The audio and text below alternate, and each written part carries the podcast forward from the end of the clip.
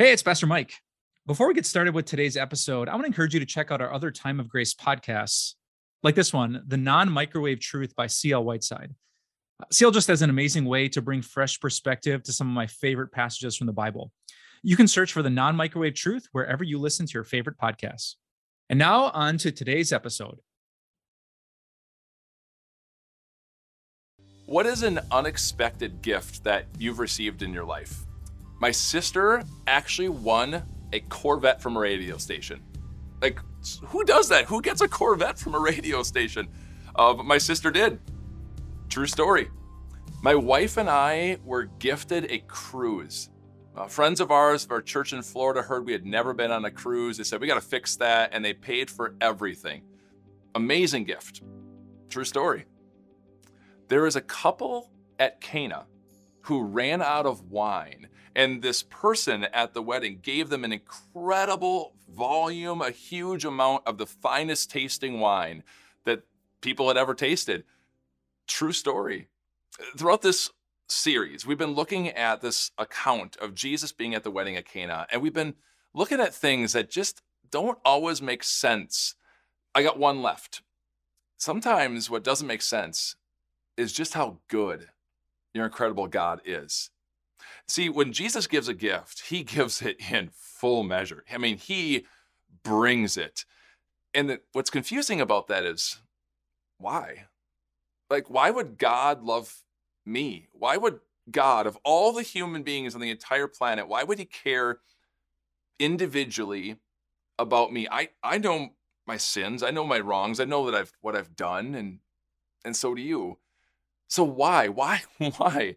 Would God individually love us? It just doesn't make a lot of sense. Why would Jesus care about this couple and the fact that they ran out of wine? But he did. And when Jesus gave them that gift, it was exceptionally valuable in our video yesterday, I told you that the six stone jars that were filled up to the brim with water that Jesus later turns into some of the finest tasting wine out there, that was 150 gallons of wine.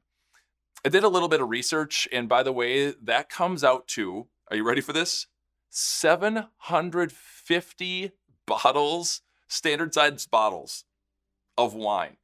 Some of the finest tasting. So is this $30 a bottle, 50, 75, 100. I mean, think about how much value this is 750 bottles of wine. By the way, if you put that in a case, in cases, and you stacked it up, it'd be four stories tall. Now, again, think about the logistics on this and this incredible gift that Jesus chooses to give. They ran out of wine which means this weekish long celebration of this wedding has been raging for some time. They're, they're almost out of time on the wedding. They didn't need that much wine. But Jesus can't help but be generous because that is who he is, which means the leftover wine they could have sold, they could have lived off. God gives, and he gives generously. And I'm suspecting when you look in the history of your life, there's times where God has done some marvelous things, sometimes in small ways, sometimes in big ways. And He uses the hearts of generous people who love Him to then love you in His name. When I was a kid growing up, I, I very much remember in the early 80s, there was this big uh, insurance thing that happened, and a lot of farmers uh, were losing their farms. And my family was very close to losing literally the farm, the family farm. And a loved one gave us a check. And because of that, God used that to bless us to literally save the family farm. God works in generous ways through generous people. I've heard of other people that have had their whole tuition paid for in school, brand new car given to this person, a house being bought. I mean, amazing acts of generous kindness that come from the name of God through God's people to God's people. And you've been blessed even more than that. Even more than a, a new house or a new car or vacation or Corvette off of a radio station. You've got the love of Christ, the God of the universe, who cherishes you, who gives you what you need whenever you need it. The book of Psalms gives us this encouragement. This is Psalm 107. It says, For he, that's God, satisfies the thirsty and fills the hungry with good things.